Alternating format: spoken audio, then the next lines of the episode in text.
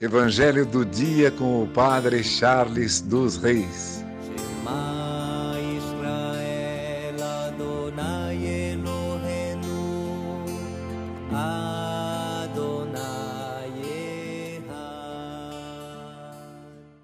O Senhor esteja convosco, Ele está no meio de nós. Proclamação do Evangelho de Jesus Cristo, segundo Marcos. Glória a vós, Senhor. Jesus estava passando por uns campos de trigo em dia de sábado.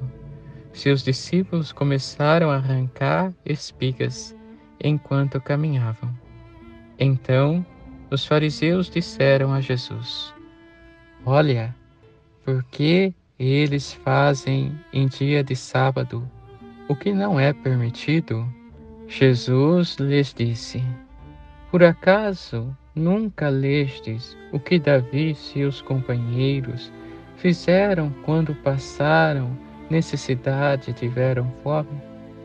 Como ele entrou na casa de Deus, no templo em que habitar era sumo sacerdote, comeu os pães oferecidos a Deus e os deu também a seus companheiros. No entanto, só aos sacerdotes é permitido comer esses pães. E acrescentou: O sábado foi feito para o homem, e não o homem para o sábado. Portanto, o Filho do Homem é Senhor também do sábado. Palavra da salvação. Glória a vós, Senhor. Irmãos e irmãs, Guardar o sábado para os judeus é um preceito, é um mandamento. E Jesus vem ensinar o porquê guardar o sábado. Assim, podemos aplicar também em nós. Por que guardar o domingo, dia do Senhor? Guardar o domingo, e para o judeu, guardar o sábado, porque existe uma intenção. E qual é esta intenção? A intenção de se encontrar com Deus. Não há outra. Os fariseus estão guardando o sábado somente por guardar. Não estão se encontrando com Deus. O sábado se tornou maior e não Deus na vida dos fariseus. E na nossa vida de cristão. O domingo, ele existe, mas ele não é maior do que Deus. Ele existe para nos levar a Deus. E é aqui que devemos aprender.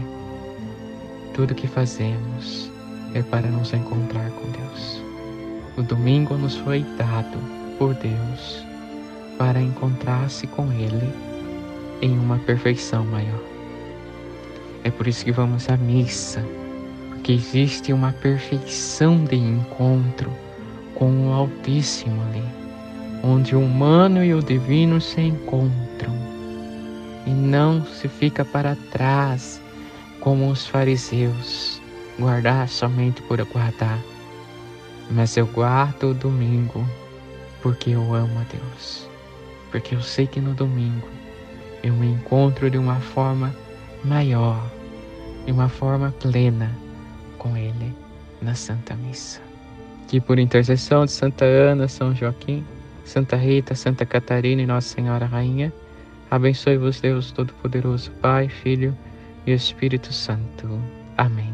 Evangelho do dia com o Padre Charles dos Reis. Israel, Adonai Elohenu,